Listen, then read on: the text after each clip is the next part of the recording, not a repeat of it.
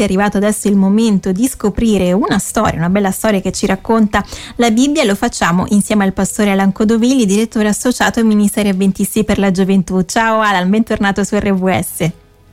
Alessia, è un piacere risentirti dopo qualche settimana di, di pausa. Eh diciamo. sì, un piacere anche per me.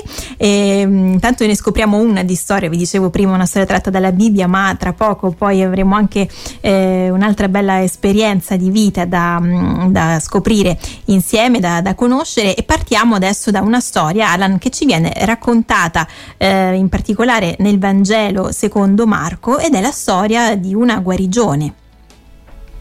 Esatto, grazie Alessia, sempre attenta e, e, precisa. Vangelo di Marco, per i, i, più curiosi, siamo nel Nuovo Testamento, è il secondo Vangelo, quindi dopo Matteo troverete Marco. Giusto una, una nota semplicissima, il Vangelo di Marco a livello proprio di datazione viene classificato come il primo Vangelo ad essere stato scritto. Mm-hmm. Eh, sempre nel Vangelo di Marco troverete un altro elemento che può essere curioso per alcuni. Nel Vangelo di Marco non troverete la nascita, nemmeno la genealogia di Gesù Cristo, ma si inizia mm, direttamente con il Gesù adulto e il suo ministero. Capitolo 2 ha nella mia Bibbia un titolo, Gesù guarisce un paralitico. Perché oggi vi presento questa storia? È una storia che leggo da quando sono piccolo, eh, provo di, di, tanto in tanto a studiarla, anche ad approfondirla, ha degli elementi molto particolari. Uh-huh.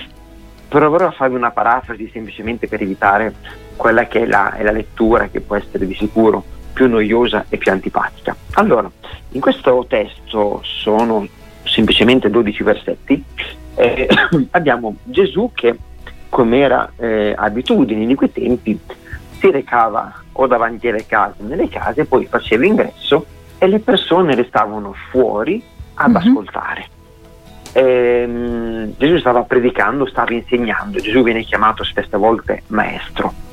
Accade un qualcosa di particolare, mentre Gesù predicava, il testo dice c'era una gran folla fuori dalla casa di colui che lo ospitava, non abbiamo il nome, mentre Gesù predicava all'interno, uh-huh. il testo ci racconta che degli amici, o oh, scusate, delle persone portarono un paralitico sopra una brandina, sopra un, un lettino, una lettiga.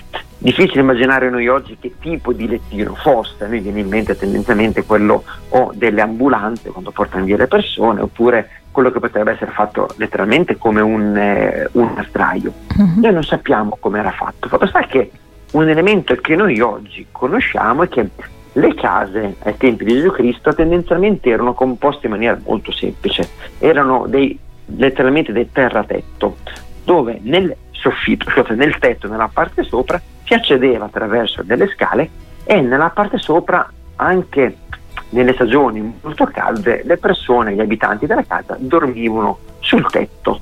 Eh, mm. Alessio, possiamo dire con vista stellare. Sì, direi di sì. Ecco, quindi noi sappiamo che c'erano delle scale esterne che conducevano di sopra.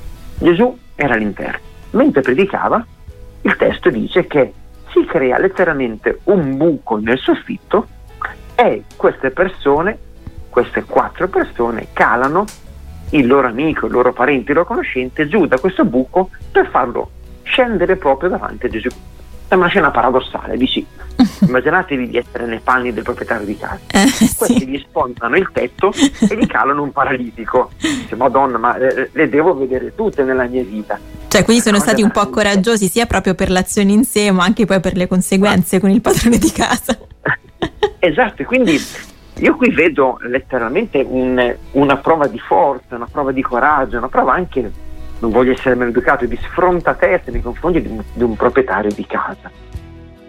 Calano il giovane e il testo ci racconta, Alessia, ci racconta cari radioascoltatori, che la persona calata fu guarita. E qui nasce una domanda, Alessia, ma che meriti ha avuto questa persona? Allora qui alcuni studiosi dicono, beh, era semplice, lui ha pagato delle persone per farsi calare all'interno, quindi ha investito del denaro. Alcuni dicono no, erano degli amici, l'hanno fatto per piacere, l'hanno fatto per senso del dovere. Alcuni mm-hmm. dicono erano dei parenti. Noi non sappiamo, fatto sta che noi abbiamo delle persone che in maniera forte, tenace, decisa vanno contro una folla, contro un proprietario di casa, contro anche per me le leggi della fisica, perché è più comodo passare da una porta piuttosto eh, che da un soffitto, vanno contro ogni cosa per permettere a quest'uomo di incontrare Cristo e Cristo li ricompensa. È un, è un qualcosa di strano, però se ci pensiamo a livello biblico, a livello cristiano, ha una logica. Cercate Cristo e Cristo darà le risposte alla vostra vita. È una storia che, ripeto, io vi invito a leggerla, è una storia mm-hmm. molto semplice, al tempo stesso per me molto bella, e ricca di significato. Quindi il mio auspicio certo. è quello di potervi invitare a leggere questa lettera che vi regalerà davvero tanti spunti di riflessione. Ecco, quindi ricordiamo, si trova nel Vangelo secondo Marco al capitolo 2, i primi 12 versetti, quindi se volete potete poi andarla a ripescare. Tra poco scopriremo un'altra, un'altra storia. Io sono Alessia Calvagno, sono insieme al pastore Alan Codovilli, direttore associato ai Ministeri Adventisti per la Gioventù e prima abbiamo parlato eh, di una storia raccontata nel Vangelo eh, di Marco al capitolo 2 ed è la guarigione eh, di, di, un uomo. Ecco, la cosa ancora più straordinaria poi di questa storia che insomma ci dicevi prima Alan è che quest'uomo viene eh, calato mm, dal tettuccio di, di, una casa da quattro uomini ed è proprio in questo modo che eh, riesce a incontrare Gesù e poi verrà guarito. Quindi abbiamo un po' parlato mm, del coraggio di, di questi uomini, insomma, che davvero hanno fatto un'impresa straordinaria perché eh, quest'uomo non sappiamo se è un amico, un parente, un conoscente, insomma, perché quest'uomo potesse veramente arrivare eh, a conoscere Gesù. Adesso Alan è la storia invece di una è la volta di una storia dei nostri giorni ed è la storia di una donna. Esatto, esatto. Allora, la donna ehm, è una donna indiana si chiama Mary Com, Mary spazio Com. È nata il primo marzo del 1983, una donna veramente giovane. Questa donna è nata in India, è nata in una, in una famiglia veramente povera. Qualche anno fa con mia moglie abbiamo avuto la possibilità di passare due mesi in India Mm. Abbiamo avuto modo veramente di, di, vedere, di conoscere famiglie che vivevano con, eh, veramente con poco. Un aneddoto, eh, con due euro di riso loro mangiano per un mese, proprio mm. per comprendere la povertà dello certo. Stato. Eh, nata in questa famiglia, spesso si ritrovava a, ad avere il piatto vuoto per colazione, a volte capitava anche per pranzo, a volte capitava anche per cena. Allora Mary si pone una domanda, si chiede come posso fare per aiutare la mia famiglia e, e Mary era, uso un termine che non vuole essere offensivo ma che potrebbe spiegare un po' il termine, era il classico ragazzaccio, ossia giocava poco con le bambole ma giocava di più con i soldatini. E più di una volta veniva alle mani. E quindi si è detta ma quasi quasi inizia a fare pugilato va in una palestra e ferma un signore che gli hanno detto che era un allenatore e dice io voglio fare pugilato l'allenatore la guarda dice sei troppo gracile, il termine che usa è sei troppo mingerlina uh-huh. per poter far pugilato e la, e la licenzia così. Dopo quattro ore l'allenatore esce e la ritrova fuori dal, dalla palestra. Uh-huh. Dice mm, che cosa vuoi? Voglio fare il pugile. No, ti ho detto di no. E sta storia va avanti per un mese.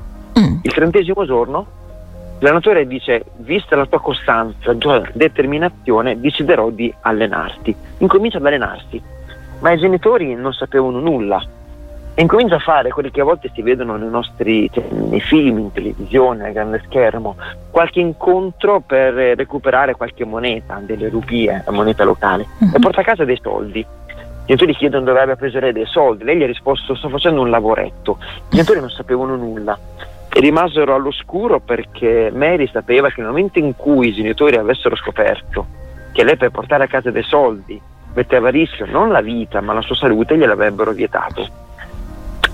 Ma per Mary era più importante vedere il piatto pieno dei suoi genitori durante i pasti che pensare alla propria salute. Mm. Cosa succede? Che Mary piano piano inizia a essere una ragazza di successo nel mondo del pugilato. E finché un giorno il papà prese un giornale e vide il volto della figlia e disse ma questa sei tu. E aveva dei guantoni da, da pugile sì, questo sono io. Ma tu in tutti questi anni hai fatto pugilato non ci hai detto nulla?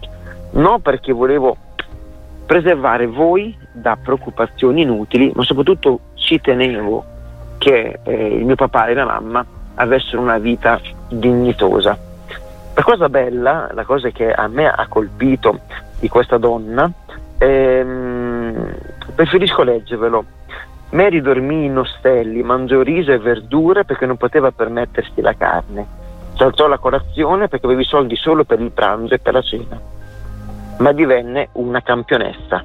Mary vinse una medaglia dopo l'altra, ne vinse una anche alle Olimpiadi e divenne l'orgoglio del suo villaggio. Mm, quindi una storia, storia che ha lasciato il segno, insomma.